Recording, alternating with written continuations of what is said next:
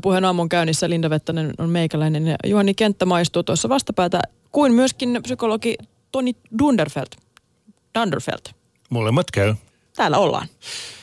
Toni Dunderfeld, mikä on sinun teorisi sille, että loma-aikana parisuhteet ovat niin kovalla koetuksella?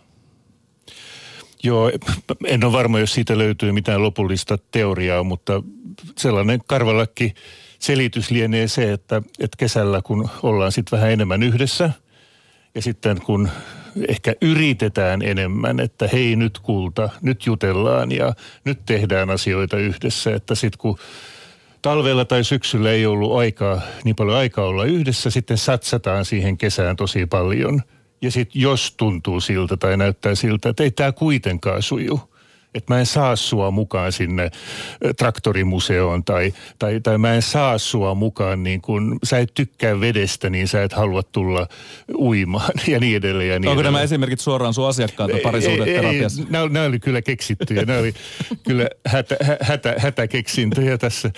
Joo. Ja, ja sitten se vanha kunnon keskustelu, että, että me ei saatu kuitenkaan sitä keskustelua aikaan, mitä oltiin toivottu niin sitten näkyy ne pienet eropiikit sitten elokuussa ja tammikuussa. Joululomien ja kesälomien jälkeen. Mm. Tää, tulee tämmöinen niin kohtaamattomuusongelma, jota monesti puhutaan työllisyyden parantamisen yhteydessä, mutta tämä on selvästi, että ihmiset ei enää parit samalla tavalla kohtaa toisiaan. Mistä tämä oikein johtuu, että ei löydetä sitä yhteistä, yhteistä tota, sointua, jonka kautta sitten keskustella ja ehkä korjata asioita?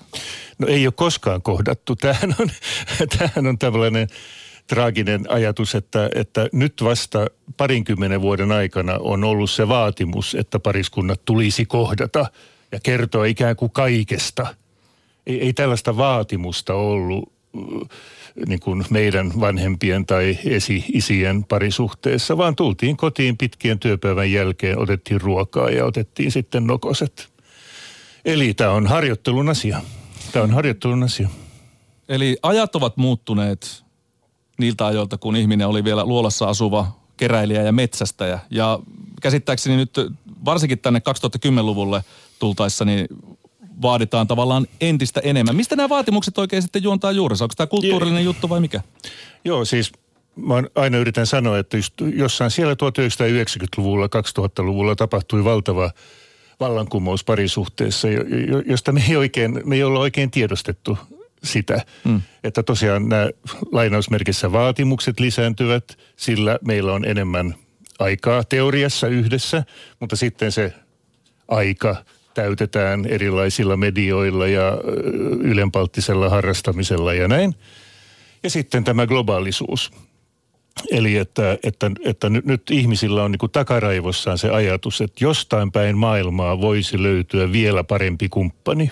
Okei. Okay. Kun, kun vielä 30, 40, 50-luvulla ja niin edelleen, niin, niin piti melkein valita joko se ensimmäinen tyttö tai poika, jonka kanssa pussas, tai sitten naapurikylän niin. sälli elämän piiri oli joku ty- tyyliin niin kuin 10 kilometrin alueella ihmiset pyörivät ja nykypäivänä pystyy pyörimään ympäri maailmaa. Sitäkö tarkoitat sillä globaalisuudella? Sillä globaalisuudella, joo. Ja vaikka ei halua sillä tavalla matkustaa, niin, niin kuitenkin voi olla yhteydessä eri miehiin ja naisiin ympäri maailmaa.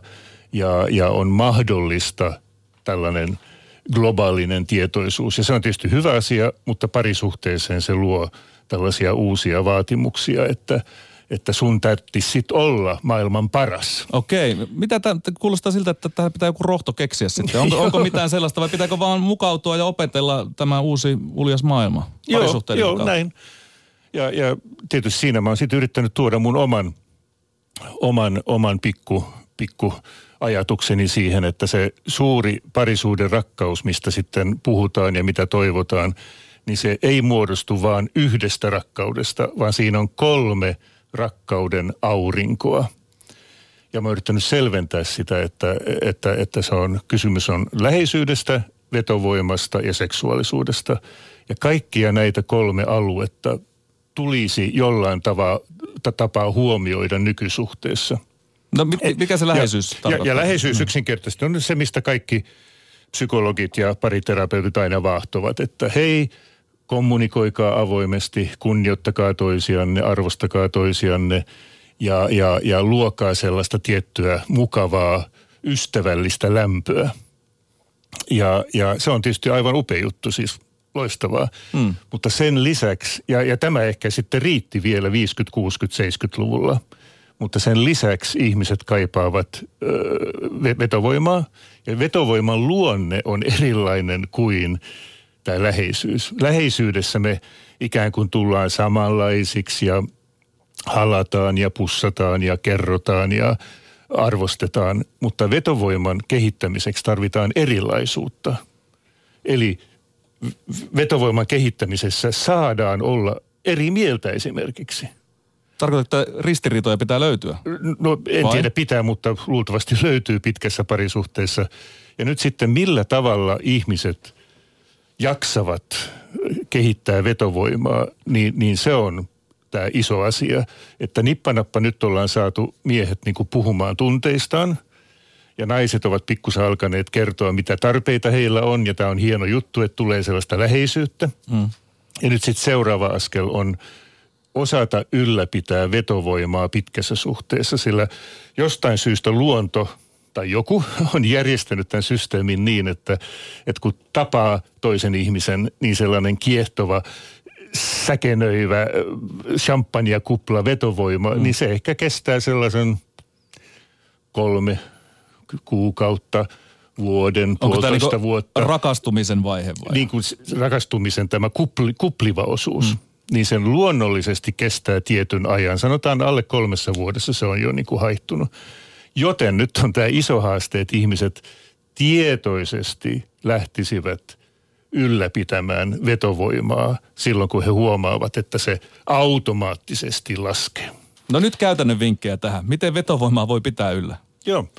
Ja silloin pitää ymmärtää, miten tosiaan tämä vetovoima toimii. Eli, eli vetovoima toimii sillä tavalla, että on, on kaksi erilaista tyyppiä, jotka tulee yhteen, ja tämä erilaisuus on kiehtovaa.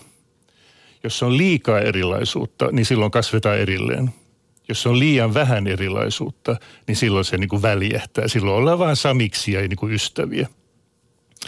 Niin, niin kuin terapiatilanteessa – niin voidaan tehdä jopa vähän hassulta vaikuttavia harjoitteita, että, että yksi toinen osapuoli saa kertoa jonkun näkemyksen ja toinen saa selkeästi kertoa oman eriävän näkemyksensä.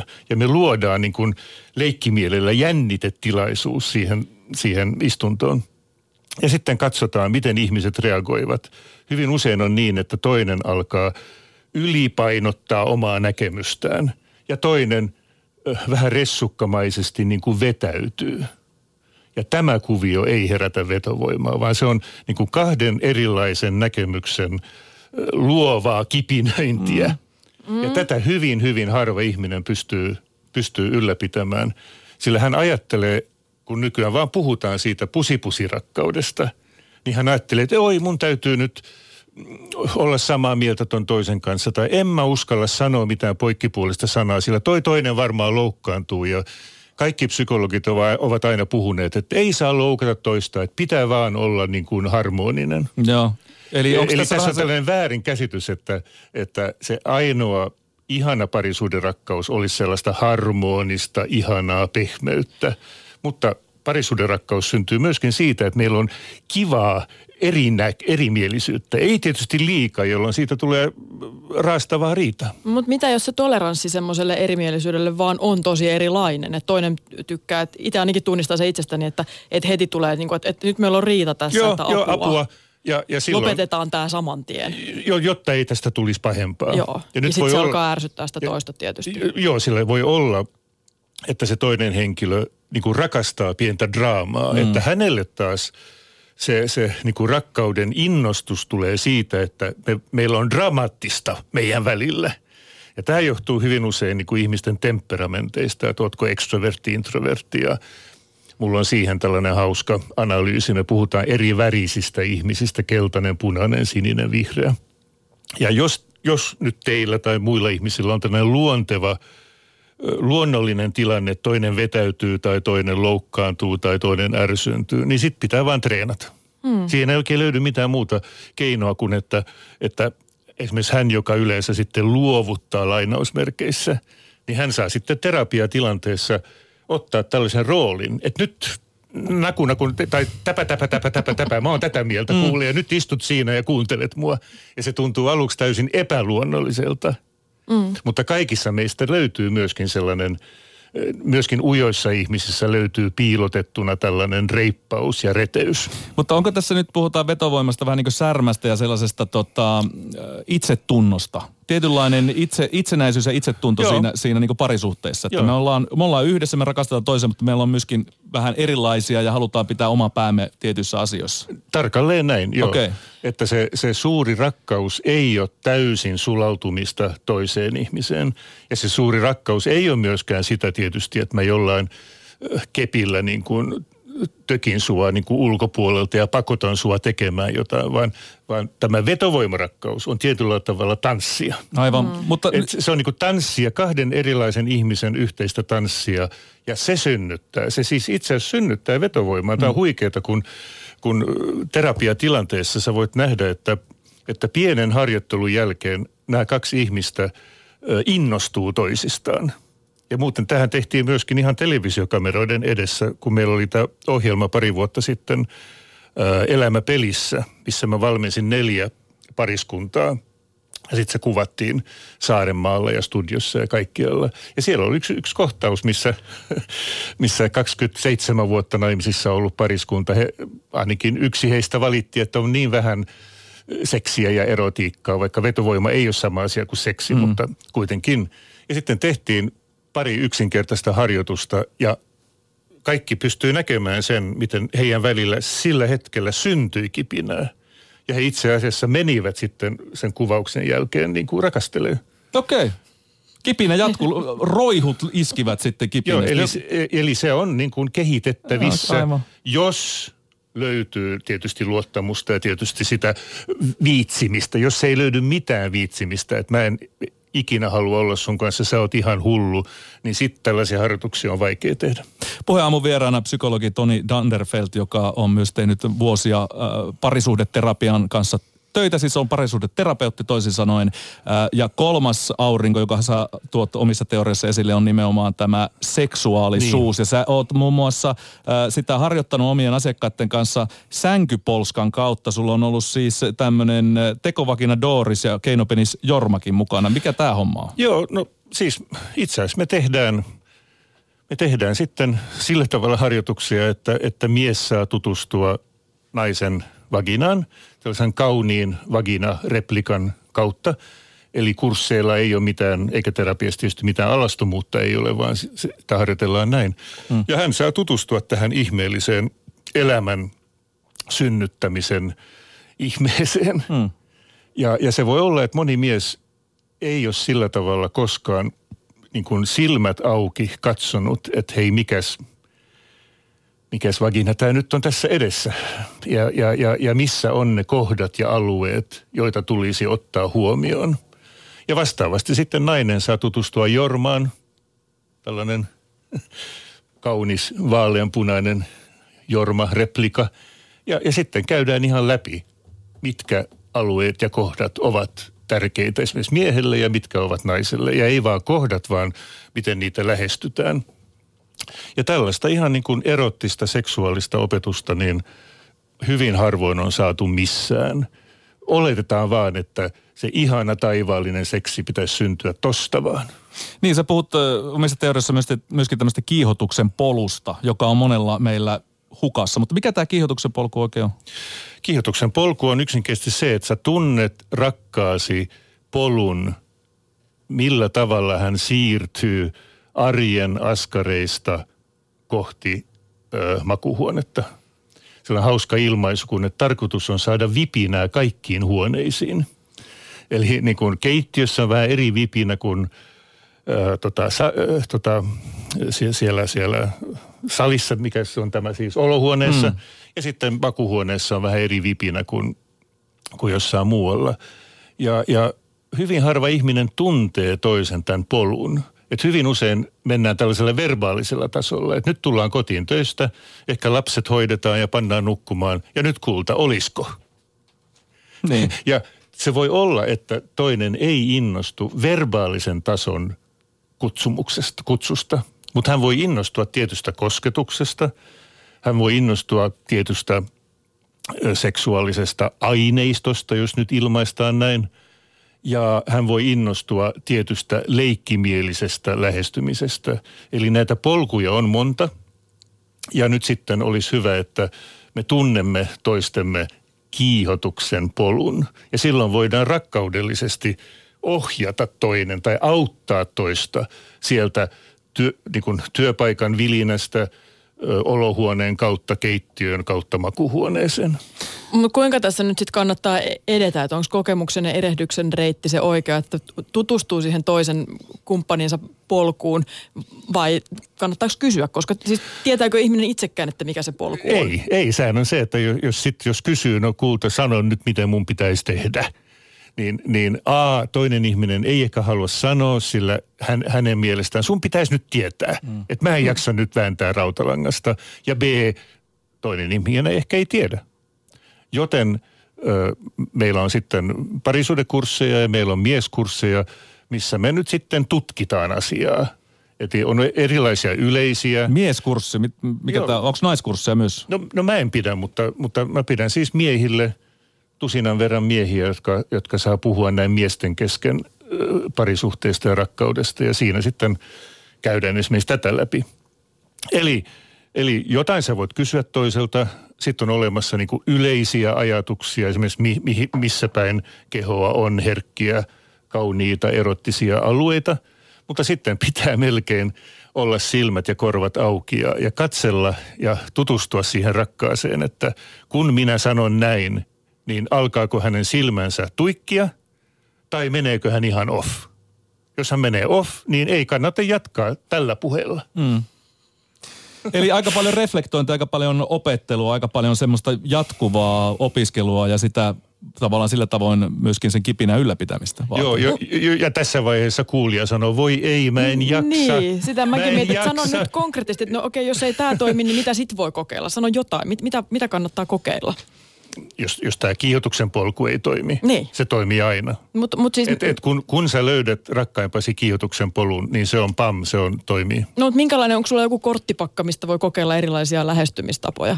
Tai joku tämmöinen menetelmä valikoima olemassa, no, että, että suora puhe tai jo. teot tai mitä? Tuossa kirjassa on sanoa? nyt sivu se ja se, siinä käydään se läpi niin kuin mm. näin yleisellä tasolla. Viittaat omaan iloiseksi kirjaan, Joo. nykyajan parisuhteen huikeat mahdollisuudet. Joo, niin siinä nyt käydään viitteenomaisesti, mutta se on aina kyllä yritystä ja erehdystä. Mm. Ja, ja please, ei mitään stressiä. Tämä on pakko niin kuin sanoa, sanoa ihmisille, että tästä ei saa tulla lisää stressiaihe elämään, vaan tämä on parhaimmillaan niin kuin kivaa, mukavaa, kiehtovaa löytöretkeä. Että hei, mehän halutaan olla yhdessä, me halutaan rakastaa ja nyt rakastetaan sekä läheisyydessä, vetovoimassa että seksuaalisuudessa. Okei, okay, no mulla on nyt tässä sun kirjan sivu 195 auki, jossa kerrotaan, että kiihotuksen polku muodostuu muun muassa seuraavista tekijöistä. Joo. Äänet, kuiskaus, huokaukset, viettelevä kosketus, herättävä katse, tanssinomainen yhdessä liikkuminen, erottinen mielikuvitus, eli jonkunlaiset tarinat. Esim. Ö, seksikäs kuva-aineisto, videot, vaatetus, alusvaatteet, tuoksut. Näin se vaan on. Näin se vaan on, että jotkut ihmiset innostuu tietynlaisista vaatteista. Se voi... pitää tavallaan fetissitkin tuntea. Joo, ja, ja se voi tuntua aivan tyhmältä, että ei rakkaus voi olla tällaista, mutta nimenomaan tämä vetovoimainen rakkaus on tällaista. Tämä on hyvin, hyvin kiinnostavaa ja mä mietin sitä, että alkuvaiheessa suhdettahan ihmiset ovat toistensa kimpuissa, kimpussa ja voidaan harrastaa ihan spontaanisti seksiä monena päivänä, monena kertana päivässä. Ja kuinka tärkeää se silloin on sitä polkua jo tutkia, pistää mieleen asioita, koska kyllä mä oon ainakin omasta, mm. omasta tota, niin kuin sanoit itsekin, että, että kahden, kolmen vuoden päästä alkaa pi- arkeistua kaikki ja harmaantua mm, jopa mm, se mm, parisuuden, mm, niin kuinka paljon siinä vaiheessa kannattaa molempien osapuolien tehdä pieniä muistiinpanoja, että okei, että näistä jutuista toi tykkää? Kannattaa, jos haluaa tulla mestariksi. niin, niin mestarihan treenaa aina, että Karita Mattilakin oopperalaulaja Tar, joka on maailman huipulla, niin hän harjoittelee joka päivä kuulemma kuusi tuntia tai jotain tällaista. Okei. Okay. No, mutta, mutta tosiaan ilman paineita. Että se, se intentio, eli se aikomushan on se, että me halutaan tästä suhteesta mahtava rakkaustarina. Me ei haluta, että meidän käy niin, että se alkaa laahaamaan. Joskus aina laahaa, mutta ettei siitä tule niin kuin tapa. Niin silloin, silloin mä pidän silmäni ja korvani auki. Se on vähän, sanotaan verrattuna, kun miettii synttärilahjaa toiselle – niin, niin voi tietysti kysyä, että hei, no mitä sä haluat synttärilahjaksi, niin sekin on ihan ok. Mutta sitten voi pitää sen vuoden aikana silmät ja korvat auki ja huomata, että aina silloin tällöin tämä mun rakkaani kertoo, että voi voi kun olisi tällaista, tai voi voi kun pääsis sinne, mutta ei ole aikaa. Tämä niin kuin noteraa, mm. ja sitten kun tulee synttäriaika, niin sitten järjestää tämän reissun tai ostaa tämän tavaran. Eli se on vähän niin kuin samaa. Yllättää, mutta se yllätys on perustuu siihen, mitä toinen mm. on antanut vinkkejä ö, vuosien ja kuukausien aikana. Eli pitää omat korvat auki sen suhteen. Puheen mun vieraana on siis psykologi, psykoterapeutti Toni Dunderfeld. Ja nyt vielä ne konkreettiset vinkit tänään. Mitä voi tehdä? Parisuudeterapeutti, hiipu... niin? Parisuudeterapeutti. Ei psykoterapeutti, vaan parisuudeterapeutti. Mm. Pari. Parisuudeterapeutti. Niin. Psykologi. Psykologi, se on, se on, hyvä, se on hyvä perustermi tänään? 30, Mitä voi tehdä? Vähän 30 sekunnin sääntö. 30 suhde. sekunnin sääntö. Joo. Että kun, kun rakkaimpasi tänä iltana kertoo tai sanoo jotain, mikä sun mielestä on nyt täysin kummallista, että mä en kestä, että mitä sä nyt taas tollasta, niin sit hengittää kerran ja sitten katsoo häntä ja no kerro lisää kulta. Vaikka ei kiinnostaiskaan. Vaikka ei kiinnosta eikä tarvitse olla samaa mieltä, niin nämä on ne maagista kolme sanaa, jotka parantaa parisuudetta. Kulta, Kerro lisää. Huh, tuntui heti, kun semmoinen iso kivi olisi vierättänyt niin. tuosta sydämeltä, kun sä jolloin, sanoit noin niin, sanat. Jolloin tulee suoraan tällainen yhteys toisen luo. Toisen, toisen luo. Mm. No vielä toinen. Toinen, toinen. Ähm, Sulle ei riitä. Ei riitä, ei, ei, ei riitä, koska varmaan on ihmisiä, jotka ajattelee, että kyllähän mä nyt kuuntelen ja mä teen niin paljon tämän perheen ja parisuhteen eteen, niin miksi tunnen olen niin riittämättömäksi. Joo, no sitten voi vähän leikkimielisesti sanoa, että, että kuule, nyt mä tein tämän tänään ja, ja, ja kuule, tämä on tätä, ö, tätä on tätä reilua rakkautta. Reilua. Tämä on sitä reilua tai... Reipasta. Reipasta, se on ehkä parempi sana. Tämä on sitä reipasta rakkautta. Kuule, mä en jaksa nyt niin paljon puhua eikä jutella, mutta mä niin kuin tein tämän asian ja kuule, se on reipasta rakkautta. Okei, okay. mikä se asia voisi olla esimerkiksi? No, on korjattu jotain tai on pyyhitty jotain tai on... Jotain, Haettu lapset tarhasta tai jotain vai tällaista? Jotain hyvin arkista, eikö okay. niin? Että tämä on, tämä on tämä on reipasta rakkautta ja, ja, ja tota, pussataan sitten myöhemmin. Okei, okay, eli tekoja. Mm. Ja niiden... Ei, nekin, nekin ovat rakkauden osoituksia. Aivan. Ja ei voisi puhua laiskuudesta, koska aina sanotaan, että laiska, laiska kertoo, mitä on tehnyt, vaan tässä tilanteessa menee ihan oikein, kun sanoo, että nämä muuten on... Lista on lyhennetty näiden osalta. Kiitoksia vierailusta puheen aamussa psykologia pariterapeutti Toni Dunderfeld.